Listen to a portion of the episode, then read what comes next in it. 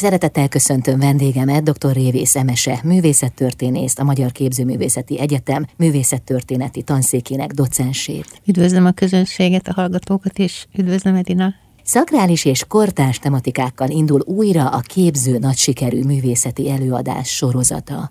Milyen tapasztalataik vannak ezt illetően, hiszen itt már közel sem egy új jelenségről van szó? Még a Covid előtt 2018-ban indítottuk el ezeket a tanfolyamokat, vagy ahogy magunk között szívesen neveztük szabad egyetemeket, és mi magunk se gondoltuk, hogy ilyen fantasztikus érdeklődés lesz iránta, akkor művészettörténeti szabad egyetemet és a liturgikus művészettel foglalkozó tanfolyam sorozatot indítottunk, hogy mi lehetett a nyitja, a magyarázata ennek a nagy érdeklődésnek. Egyrészt a képzőművészeti egyetem neve ez egy olyan hely, amit talán sokan ismernek félfüllel, néha összekeverik más hasonló profilú egyetemekkel. Ugye mi az Andrási úton vagyunk, egy nevezetes helyen, sokan inkább úgy ismerik, hogy a Bábszínház épülete. Tehát egy csodálatos műemléképületben lakunk, amiről most sokat lehetett hallani a Lotz freskók és az úgynevezett régi műcsarnok felújítása kapcsán, és sokan talán nem veszik a, bár, a bátorságot, hogy betérjenek ebbe az épületbe, ha bár a belváros közepén van, és ezek a tanfolyamok módot is lehetőséget adtak arra, hogy a művészet iránt valamilyen fokon érdeklődők egy kicsit jobban megismerkedjenek magával ezzel a csodálatos, nagy múltú 150 éves egyetemmel, és egy picit mélyítsék az ismeretüket a művészet történetben, és a, egyáltalán a kortárs művészetekben.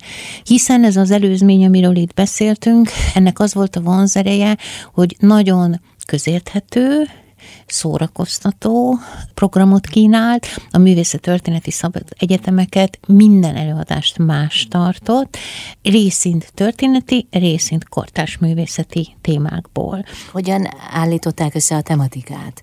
én ugye a művészettörténeti szabad egyetemeket szerveztem akkor, Aha. és igyekeztem olyan hívó szavakat kitalálni, ami minden olvasatban érdek, érdekes. Szó volt a testről és a nemekről. Szó volt a fényről és a színről. Szó volt a térről és a tájról. És akkor ezekre a hívó szavakra a reneszánsztól egészen a kortárs művészetig hallgathatott a közönség előadásokat. Volt, hogy több mint százan voltunk, egészen fiatalok gimnazisták, idősebb nyugdíjasok, munka után hozzánk beszaladó, elfoglalt középkorúak, pedagógusok, képzőművészek, alkotók, kollégák, művészettörténészek, ami azt mutatta, hogy rendkívül nagy az éhség az ilyen típusú tudásközvetítés iránt. Végül is kinyitottak egy kaput ami többnyire zárva van azok előtt, akik már befejezték mondjuk a tanulmányaikat, és nem feltétlenül ezen a területen vannak jelen. Pontosan így van, ugye a, én azért szeretem nagyon ezt a kicsit ósdinak ható szabad egyetem elnevezést, mert azt sugalja, hogy itt a közönség egyetemi szintű tudást kap, viszont szabadon betérhet bárki ide, különösebb több éves kötelezettség nélkül, és legfőképp felvételi nélkül. Lehet. Hiszen lássuk be, hogy a képzőművészeti egyetem a mai napig is egyfajta elitképzés, és az volt az elmúlt 150 évben is. Nagyon sok embert ismerek, aki mintegy tucatszor megpróbálta a felvételit sikeresen, vagy kevésbé sikeresen. Tehát azért ez egy nehezen megközelíthető hely, és mi most ezeket a kapukat szerettük volna kinyitni, népszerű, érdekes, vetített képes előadásokkal. És hát a legnagyobb különlegesség, amit mi nyújtani tudunk, és senki senki más, az, hogy nálunk nem csak elméleti szakemberek beszélnek, hanem művészek is. És ezt tartom talán a legérdekesebbnek ebben az előadás sorozatban.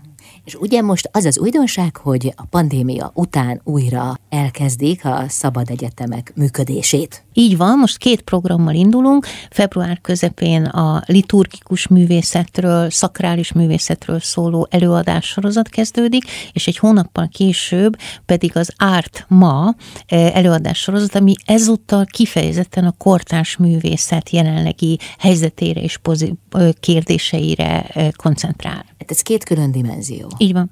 Más közönséget is célozunk meg valamelyest, aki inkább a, a, a művészet tradicionális eszköztárára kíváncsi, akit érdekelnek a régi művészet ikonográfiai formái, tehát a motivumok. Kíváncsi rá, hogy egy Szent Katalint honnan ismerünk meg, hogy a Szent Katalin, hogy egy szárnyas oltár mitől szárnyas oltár, aki kíváncsi az aranyozás technikájára, vagy a középkori szobrok faragási metódusaira, annak inkább talán az előbbit ajánlom. Míg a másik, az ártma, kortárs művészeti, az kifejezetten egy friss, aktuális, up-to-date képet kíván adni a kortárs művészeti jelenlegi állásáról. Ugyanakkor, aki például mind a kettőre elmegy, az egy jóval szélesebb spektrumot kap. Így van.